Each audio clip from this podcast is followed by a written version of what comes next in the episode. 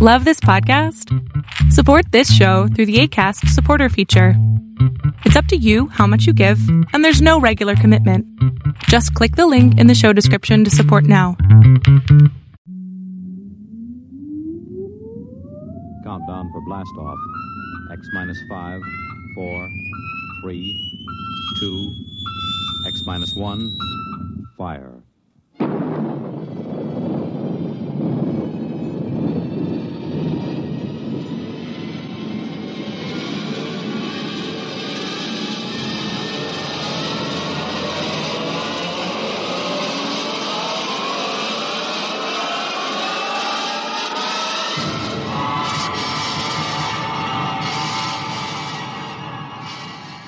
From the far horizons of the unknown come tales of new dimensions in time and space.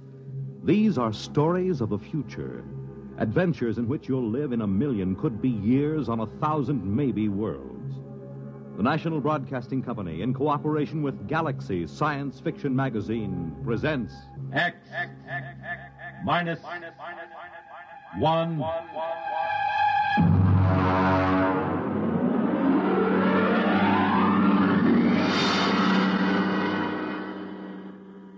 Tonight, The Native Problem by Robert Sheckley. But first, hear this. This is Marion Baker of Atlanta, Georgia.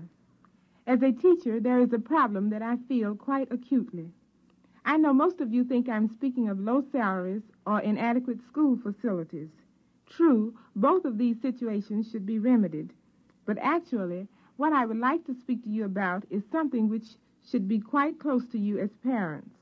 Each day in your community, there are quite probably children who will miss valuable days in school simply because of preventable illnesses. It's all very easy to speak of the normal winter cold, but such things as hot breakfasts, good lunches, adequate clothing, and shoes can do more than any yet to be discovered miracle drug in keeping our children warm and healthy and in class. Look into your school system this fall when your youngsters go back to school but give equal consideration to the way in which you look after your children's needs.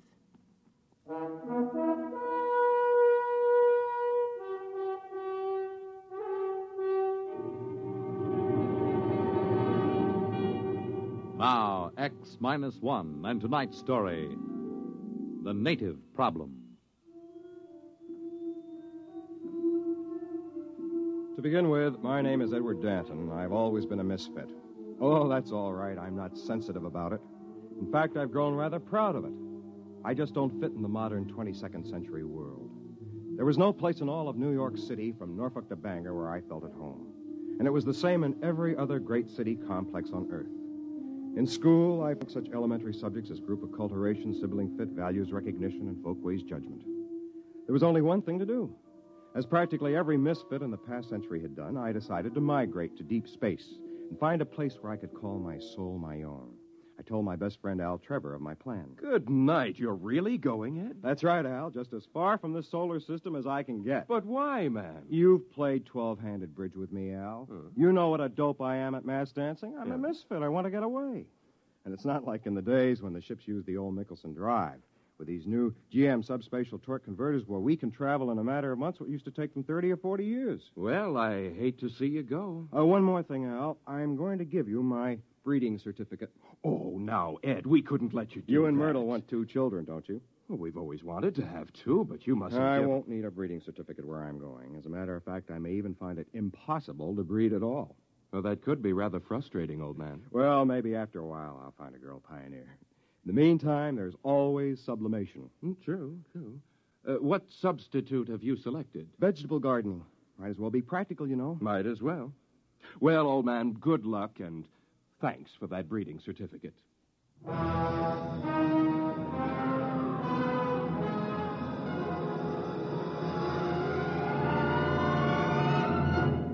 The next day, I took off for the stars in a government ship. The spot I picked was out in what they call the New Territories. The planet I finally settled for was ideal. A calm, watery place dotted with fertile islands, blessed with a mild, uniform climate, and absolutely uninhabited. When they left me there, I took formal possession and christened the place New Tahiti for obvious reasons. At first, it was fine. I was busy exploring, growing vegetables, and building a shelter. After that, though, time began to drag. I had to do something. But what? I was marooned on this deserted planet, and it might be years before another Earthship would land here. And then, miraculously, it happened. A ship came out of the skies and headed for a landing on my own private island. It was an ancient Mickelson Drive job, battered and scored, but bearing a proud legend painted on its nose. The Hutter people, it read. When the ship landed on the beach, I ran out to meet it, forgetting that I must have looked more like a naked savage than a fellow Earthman. Hey, hey, hey, there in the ship! Stop where you are! Welcome to New Tahiti. Boy, am I glad to see you folks. What's the latest news from. Stand back there. Take another step and I'll shoot. Well, What, is something wrong? What's your name? Edward Danton. What's yours? Simeon Smith, military commander of the Hutter people. And this is Jedekiah Franker, my second in command. How come you speak English, boy? Me? Why, I've always spoken English. Where are the others? Where are they hiding? There aren't any others. Just me. I see. Father, can't we come out now? No, get back in the ship, Anita. Then I'll watch from here. Say, she's pretty. Your daughter? Huh. What do you think, Simeon? It's what I expected. Ingratiating, fawning, undoubtedly treacherous. Yeah. His people won't show themselves, you notice? Uh-huh. Probably waiting in ambush. I think an object lesson is in order. Right. Put the fear of civilization into them. Hey, don't point that gun at me. Father, no, he hasn't done anything yet. This way the others will know we mean business. It isn't right. Let him have it, Jedekiah. No, wait! Wait! Hey! He's running for the woods. Shoot him, Jedekiah. Shoot him. We've got to teach these savages who's boss.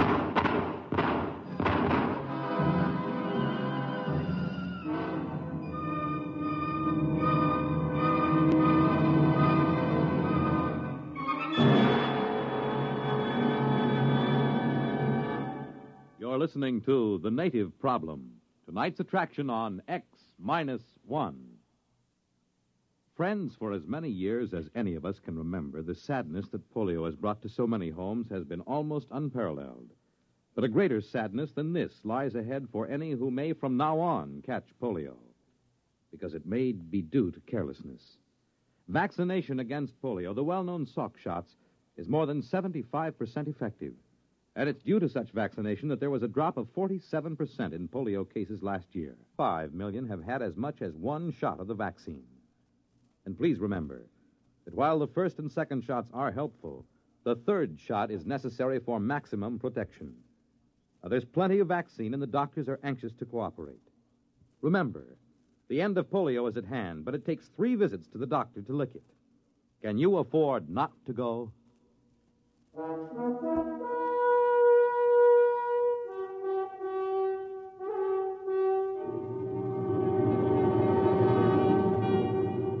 Back to X minus one and the native problem. I was just plain lucky to get back to the friendly cover of the forest without stopping a bullet. It was obvious these people were too jumpy just then to listen to reason and believe me when I told them that I was not a native, that I was all alone here. I decided to wait a while. About dusk, I crept through the woods to get as near their ship as I could without being seen. They had come out of their ship. Several dozen men and women, and a few children. They were grouped around a campfire eating. On the edges of the group were several armed men looking toward the woods with apprehension. I watched while their leader, Simeon, stepped into the circle of firelight to address them. I could hear everything he said plainly. Friends, we have come at last to our long awaited home, our promised land. Behold, a land of milk and honey, a place of bounty and abundance. Was it not worth the long voyage, the constant peril, the endless search? Yes, brother. However, there is an aboriginal people here, naked and savage, undoubtedly cunning, ruthless and amoral, as aboriginals always are. Of these we must beware. We will live in peace with them if they will let us. No one can tell what goes on in a savage heart. Their standards are not ours. Their morals are not ours. We cannot trust them. We must be forever on guard. And if in doubt, we must shoot first. Remember, Land 2. This was not going to be easy. I decided not to try another approach that night.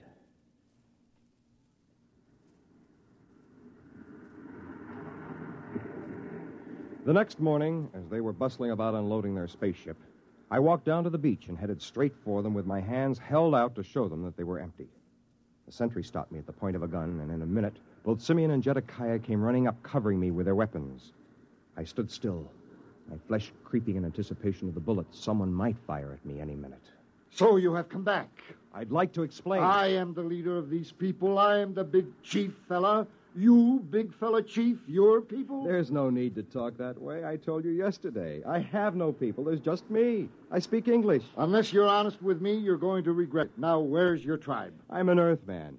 Are you deaf? Can't you tell by the way I talk? Now, listen, you. Excuse me, uh, Simeon. I uh, don't believe I have met your friend. Professor Baker, this savage here claims to be an Earthman. Oh? You are an Earthman? That's right. My name is Edward Danton. Only a few months ago, I left Earth on a spaceship. How was it powered? By a GM subspatial torque converter. What do you think, Professor? It's amazing. Truly amazing. His grasp of colloquial English bespeaks a fairly high level of intelligence, which points up a phenomenon frequently met with in savage societies, namely, an unusually well developed power of mimicry. Our friend Danta, as his original uncorrupted name must have been, will probably be able to tell us many tribal legends and myths. Oh, come off it, Professor. I'm an Earthman. No, no, my poor friend, you are not. Obviously, you have met an Earthman. Some trader, I dare say, uh, stopping for repairs. We saw signs that a spaceship once landed here, Professor. Oh, confirmation of my hypothesis. That was the government ship that dropped me off here. It is interesting to note how his almost plausible story lapses into myth at various crucial points. He claims this ship was powered by a GM subspatial torque converter. Now, this is a nonsense syllabification, since the only deep space drive is the Nicholson. He also claims that the journey from Earth was made in a matter of months, since his untutored mind cannot conceive of a journey lasting for years.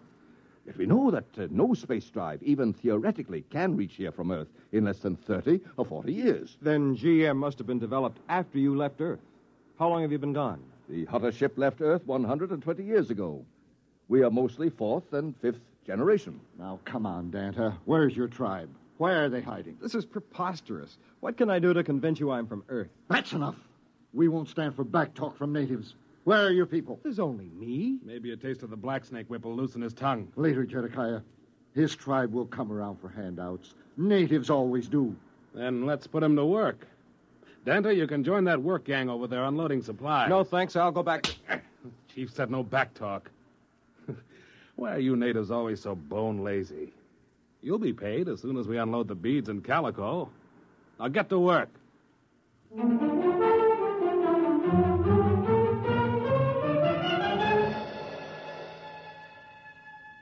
What could I do?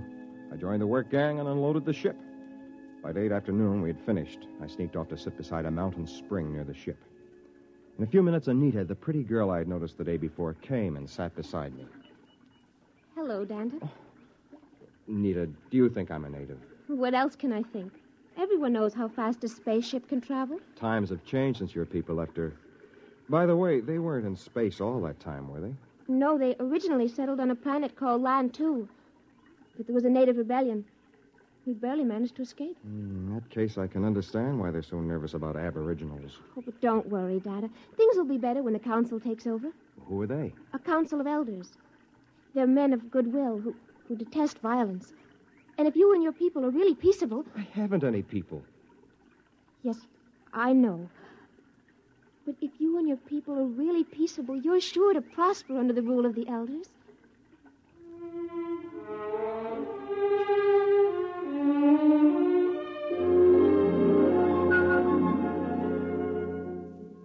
No use. I couldn't even convince her. But as we sat together and talked, I began to forget my problems. I was enchanted by her. I think she liked me, too. After a while, as though it were the most natural thing in the world, she was in my arms, and I was kissing her. What's going on here? Jedekiah. You. You're a disgrace to your people. Are you out of your mind, girl? You can't mess around with a dirty native and keep your self respect. Now, just a minute, you. Shut up! As for you, you've got to learn something and learn it good. Natives don't fool around with Hutter women. I'm going to impress that little lesson on you right here and now. Jedediah, don't! I've had enough from you. I... Danta, you struck him. He tried to hit me first. Get up, Jedekiah. You're not hurt. Oh, my jaw. Help! The natives are revolting! Help! Well, that did it. People began to shout and run all over the place. Anita tried to calm them down, but it was no use. I took to the brush just before they turned a machine gun on me. And all that night I hid while armed parties went crashing through the woods, shouting and firing at shadows. It was a nightmare. There goes one. Quick! They're behind us. Turn the machine gun. Got him! No, they got away. Look, look there in the trees. Fire, man, fire!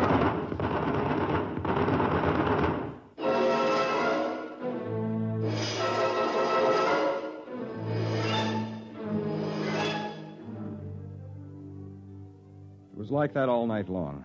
By morning, I was exhausted, and so were they. I hid in the jungle and waited. I don't know what for. And then, along about the middle of the day, I saw Anita. I thought she was alone at first, and I knew she was looking for me. I stepped out in the trail in front of her. Oh, it, it's you, Danta. Anita, I. There are men back there. It's all right. They won't harm you. They came to guard me. Danta, are you all right? Guard you from me? They don't know you as I do. At the council meeting today, I told them the truth. You did. I told them the fight wasn't your fault. I told them you were only defending yourself. And Jedekiah lied. No pack of natives attacked him. It was only you. And I told them this. At last. Did they believe you? Oh, yes. I explained that the native attack came later. Native attack? Now, look, there wasn't any attack, Anita. There couldn't be. There aren't any natives.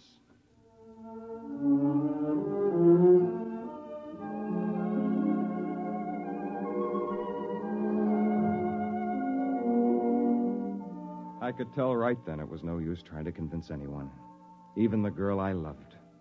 It was then that I decided back to her people and waited for a time just to make them nervous. Then the next morning I came striding into the middle of the Hutter camp. Halt! One step more and I'll kill you. I want to see Simeon. All right, Jedekiah, I'll take over. Here I am, Danta. Shall I shoot him, Simeon? No, let him speak. Go on, Danta. What is it? I have come here to bring you a declaration of war. What? I'll kill him now. What is it? What happened? Oh, Danta, what is it? It's war. But I begged with you to bring peace to your people. They wouldn't listen. It's war. All the tribes are gathering from every outlying island. How how many are there? Many thousands, fifty or sixty. We will fight to the death. Uh, Danta, wait. Surely we can reach an agreement. Uh, why shed all this blood? There is a way. I thought so. Uh, what do you want? Equal rights. Yes, yes. What else? That is all. Except, naturally, an alliance between the ruling clan of the Hutters and the ruling clan of New Tahiti. In short, a marriage. Never. We'll fight, even though we're wiped out. We can't. We wouldn't have a chance. Accept, Father. Accept before it's too late. How can I accept? Where could I find a Hutter woman who would sacrifice herself for a marriage like that? Why don't you ask me?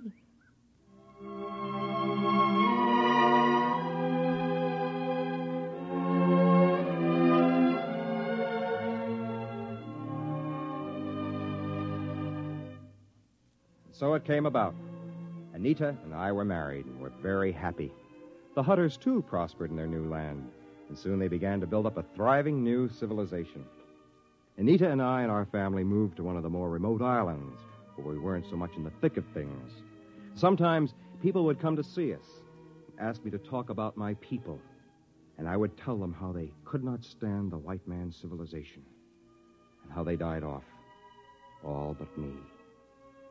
It always made them feel very guilty, and somehow I liked to watch them squirm.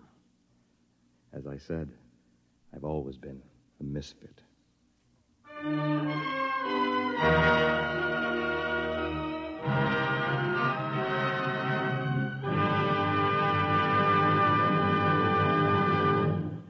Fred Collins again. I'll have another word about X minus one in a moment. X minus one, presented by the National Broadcasting Company in cooperation with Galaxy Science Fiction Magazine, which this month features Break a Leg by Jim Harmon. The man worthwhile couldn't be allowed to smile. If he ever laughed at himself, the entire ship and crew were as good as dead. Read it in Galaxy Magazine on your newsstand today.